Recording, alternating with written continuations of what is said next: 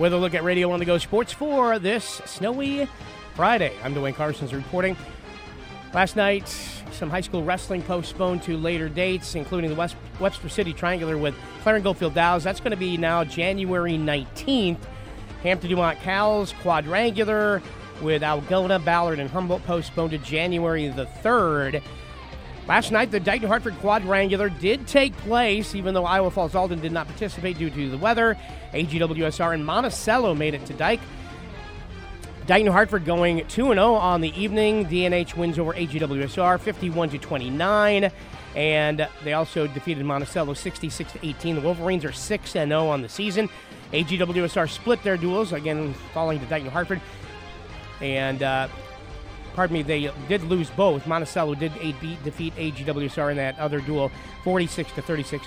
So with two losses, AGWSR's record is now seven and four in wrestling duels.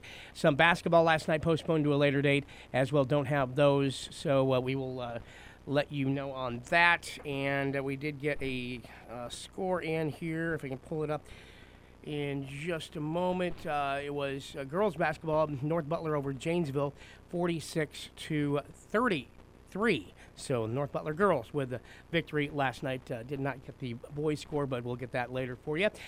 Also, the Iowa Girls High School Athletic Union has released its fourth basketball rankings, the Class 1A.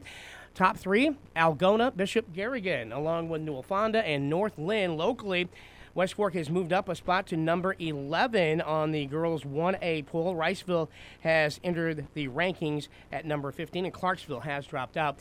Dike New Hartford sits atop the Class 2A poll, again followed by Central Lyon and Sibley Ocheyedan. And Aplington Parkersburg has moved up two spots to number 11. Top three in 3A girls basketball Estherville Lincoln Central, West Marshall, and Benton Community. Osage is number five from North Iowa.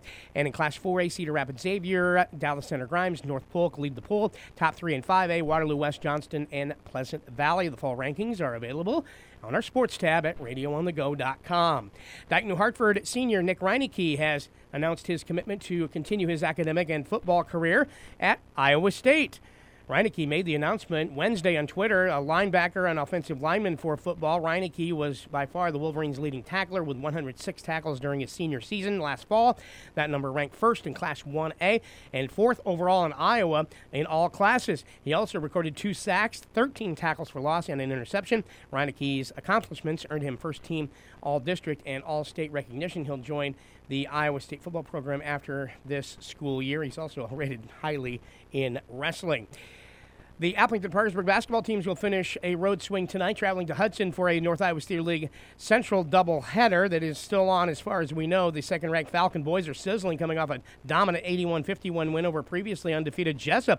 The 4 0 Falcons were dominant in every phase, including a 44 23 rebounding advantage. Senior Kale Shoneman marked a career high, scoring output of 14 points on 5 of 6 shooting off the bench. Head coach Aaron Thomas says that effort speaks to the depth of his AP team with no drop off in production when the starters leave the floor. We so many guys. I told Adam Shipper and, and Will Steggy was there subbing. I said, you'd start on almost any other team in our conference, you know, and that's the hard part and the thing I appreciate about, you know, like Will Steggy he comes to work every day. He's competitive in practice. You know, Tate Niemeyer Jr. is playing JV, but he's like the most energetic guy we got in leadership, and, and that's what makes it work. You know, if get worrying about just yourself or your minutes. Then all of a sudden you get divisions, and then a couple guys are complaining because they don't get to play. And, when you got 40 guys out, if we can stay about the team, we talk a lot about that. And, and I think you saw Shoney tonight step up, step into his role, and he can shoot it. He's a great player, and we just need that out of him because it's just that added depth. Aplington Parkersburg has had great ball security, committing just seven turnovers per game while shooting nearly 40% from three point range in their four games. The Pirates of Hudson are 4 and 2, 1 0 in the NICL Central, and are winners of two straight over South Hardin and Dike New Hartford.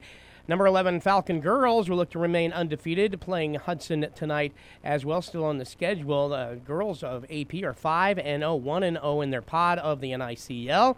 And Ellen Waller and Junior Kendall Ryherd are the top scoring pair in the conference for AAP.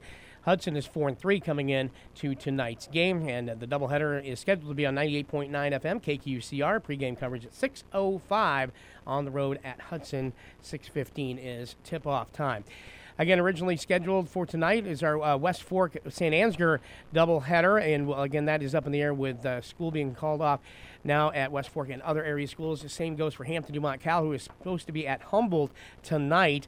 The HD girls are 0 6, looking for their first win against the 2 3 Humboldt Wildcats. The Bulldogs fell to Iowa Falls Alden on Tuesday, but the team recorded their best offensive production of the season, where three players scored in double figures. Sophomore Lily Hambley had 14 points, 14 rebound performance, a double double against the Cadets. Sophomore Jordan Valley is the team's leading scorer at 11 per game, and Brooklyn Valley has 14 steals through just three games.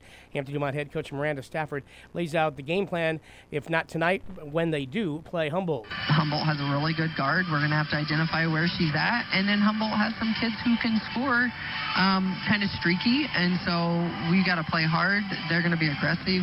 Uh, might come out and press us a little bit. But I thought we built a little bit of confidence. We've got ourselves in a close game. I told them we're not going to blow teams out this year. So we're not going to win games by 20. This game we have to get better at. And when we're in a close game situation down the road, it's going to pay off. So hopefully that uh, comes Friday night and, and, we can continue to compete and, and grow.